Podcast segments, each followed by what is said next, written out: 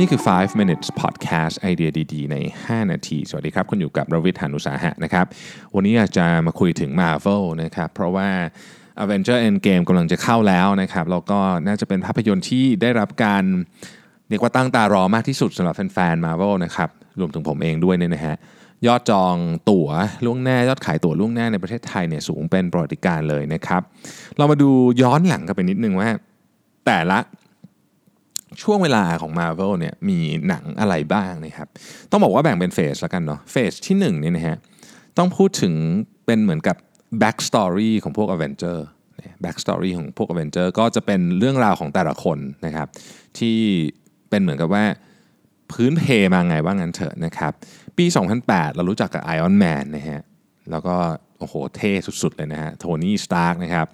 The Incredible Hulk ในปี 2008 ปี 2010 Iron Man 2 มานะครับปี 2011 เราได้เจอกับ Thor แล้วก็ Captain America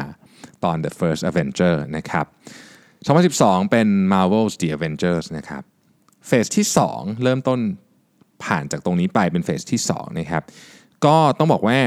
เป็นการพัฒนาตัวละครให้เติบโตขึ้นรู้จักกับคนดูมากขึ้น แล้วก็มีตัวละครใหม่ๆเข้ามานะครับ Iron Man 3 ในปี 2013 นะครับ Thor The Dark World นะฮะ ในปี 2013 และ Guardian of the Galaxy นะครับ Guardian of the Galaxy ก็เป็นอีกเรื่องหนึ่งที่มีแฟนติดตามเยอะเหมือนกันโดยเฉพาะ Groot นะฮะ2014 Captain America The Winter Soldier นะครับ Ant-Man และ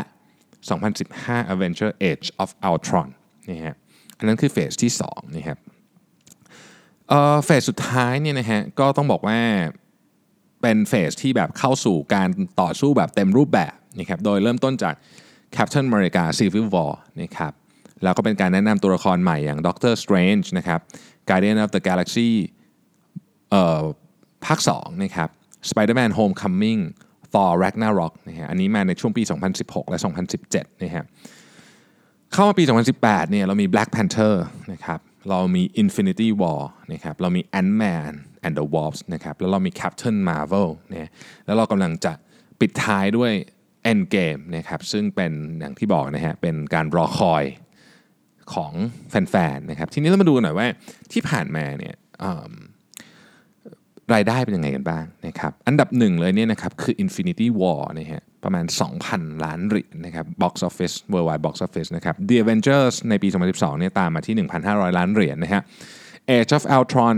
2015 อยู่ที่ 1,400 ล้านเหรียญ Black Panther 1,345 ล้านเหรียญ Iron Man 3 1,200 ล้านเหรียญ ตามมาด้วย Captain America Civil War Spider-Man Homecoming Guardian of the Galaxy Thor Ragnarok และ Guardian of the Galaxy ภาคแรกเนี่ยอยู่ที่ 773 ล้านเหรียญนะครับ ทั้งหมดเลยเนี่ยรวมกันอยู่ที่ 17,000 ล้านเหรียญนะครับ ทีนี้ถ้าเกิดเรามาเทียบแล้วกันนะว่าแต่ละ character เนี่ยได้เท่าไหร่กันบ้างนะครับ อย่าง Logan เนี่ยฮะ616 ล้านเหรียญนะครับเอ่อ Guardian of the Galaxy ภาค2เนี่ย863 ล้านเหรียญนะครับ Wonder Woman จากค่าย DC อยู่ที่ 821 ล้านเหรียญนี่พูดถึง character เนาะ Spider-Man อยู่ที่ 880 ล้านเหรียญนะครับ Thor Ragnarok 834 ล้านเหรียญและ Justice League อยู่ที่ 647 ล้านเหรียญนะครับ ดูโซเชียลมีเดียเพรสเซนบ้างนะฮะ Instagram เนี่ยของ Marvel เองนะครับมี20 ล้าน follower แล้วก็มี Twitter อยู่ที่ 6.6 ล้าน follower นะครับ คนที่แซง Instagram ของ Marvel โซเชียลมีเดียของของ Marvel ไปเลยเนี่ยก็คือ Robert Downing Jr. นะฮะ Iron Man สุดเท่ของเราเนี่ยนะฮะมี follower บน Instagram 24.4 ล้านคนนะครับแล้วก็ Twitter อยู่ที่ 11.1 ล้านคนนะครับ Ryan Reynolds นะครับมี follower บน Instagram 23.1 ล้านคน แล้วก็มี follower บน Twitter อยู่ที่ 11.5 ล้านคน นะครับ ก็อันนี้เป็นคร่าวๆนะของข้อมูลต่างๆนะครับที่อยู่เตรียมพร้อมสำหรับการต้อนรับ Endgame เนี่ยต้องบอกว่าไม่เรายังแทบไม่เห็นหนังเรื่องไหนของของ Marvel ที่ทุนสร้างกับรายได้เนี่ยเรียกเรียกว่าขาดทุนเนี่ยยังไม่ยังไม่มีนะครับแต่ไอที่เกือบเกือบนะเฉียวเฉียวเนี่ยนะฮะมีเหมือนกันนะครับเช่น Captain America The First Avenger นะอันนี้อันนี้เป็นภาคที่ที่รายได้ไม่ค่อยดีนะครับ370 ล้านเหรียญทุนสร้าง 140 ล้านเข้าไปแล้วเหลือ The Incredible Hulk นะครับ Ant-Man ก็ไม่ค่อยดีเนี่ยแต่ว่าที่เหลือเนี่ยนะฮะอย่าง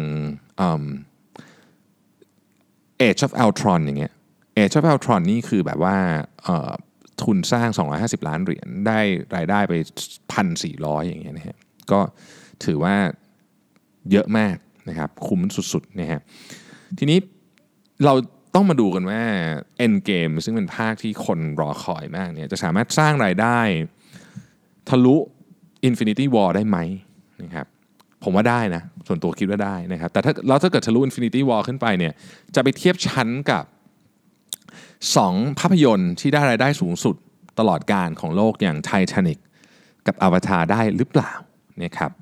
ให้ข้อมูลนิดนึงฮะ ภาพยนตร์ที่ทำรายได้สูงสุดตลอดการคือ Avatar นะครับ 2,700 ล้านเหรียญนะครับ ตามมาด้วย Titanic 2,100 ล้านเหรียญนะครับ Star Wars The Force Awakens